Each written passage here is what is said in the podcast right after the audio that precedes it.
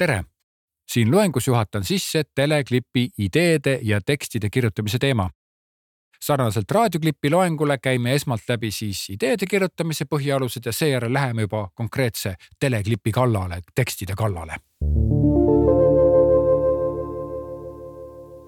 teleklippe on tegelikult väga palju ja väga palju erinevaid versioone, erinevat moodi on, kuidas teleklippi saab lahendada, aga siin kursusel ja õppeotstarbel käsitlemegi klassikalist versiooni ehk siis sellist, kus on süžee ja sõnum.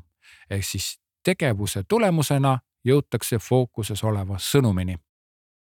sarnaselt raadioklipile on tegemist ajalise formaadiga, mis seab väga suured piirangud ja mis on tegelikult ühtlasi ka teleklipi projektiks et kolmkümmend sekundit on siis nagu projekt, mis tähendab seda, et kui sul oleks näiteks kümnesekundiline klipp, siis sa pead seda hoopis teistmoodi lahendama. kui, kui on kahekümne sekundiline klipp ja jälle pead teistmoodi lahendama. et siis kolmekümne sekundiline klipp on võetud mul siin selleks näidiseks just tänu sellele, et see on Eestis kõige klassikalisem ja levinum äh, formaat klassikalise teleklipi tegemine käib suures laastus niimoodi. Esmalt peab olema kommunikatsioonivajadus, selle järgi luuakse teleklipi üldine idee ja tegevustik.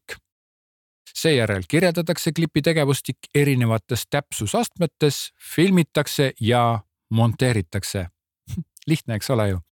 Nojah, see on nagu nali, tegelikult teleklipiga on hästi palju tööd, aga ma tahtsin öelda seda, et meie siin selles suures töös keskendume just nimelt selle idee kirjutamisele, et see on üks väikene idee ja tekstide kirjutamisele, et see on selline üks väike lõigukene väga suurest tööprotsessist.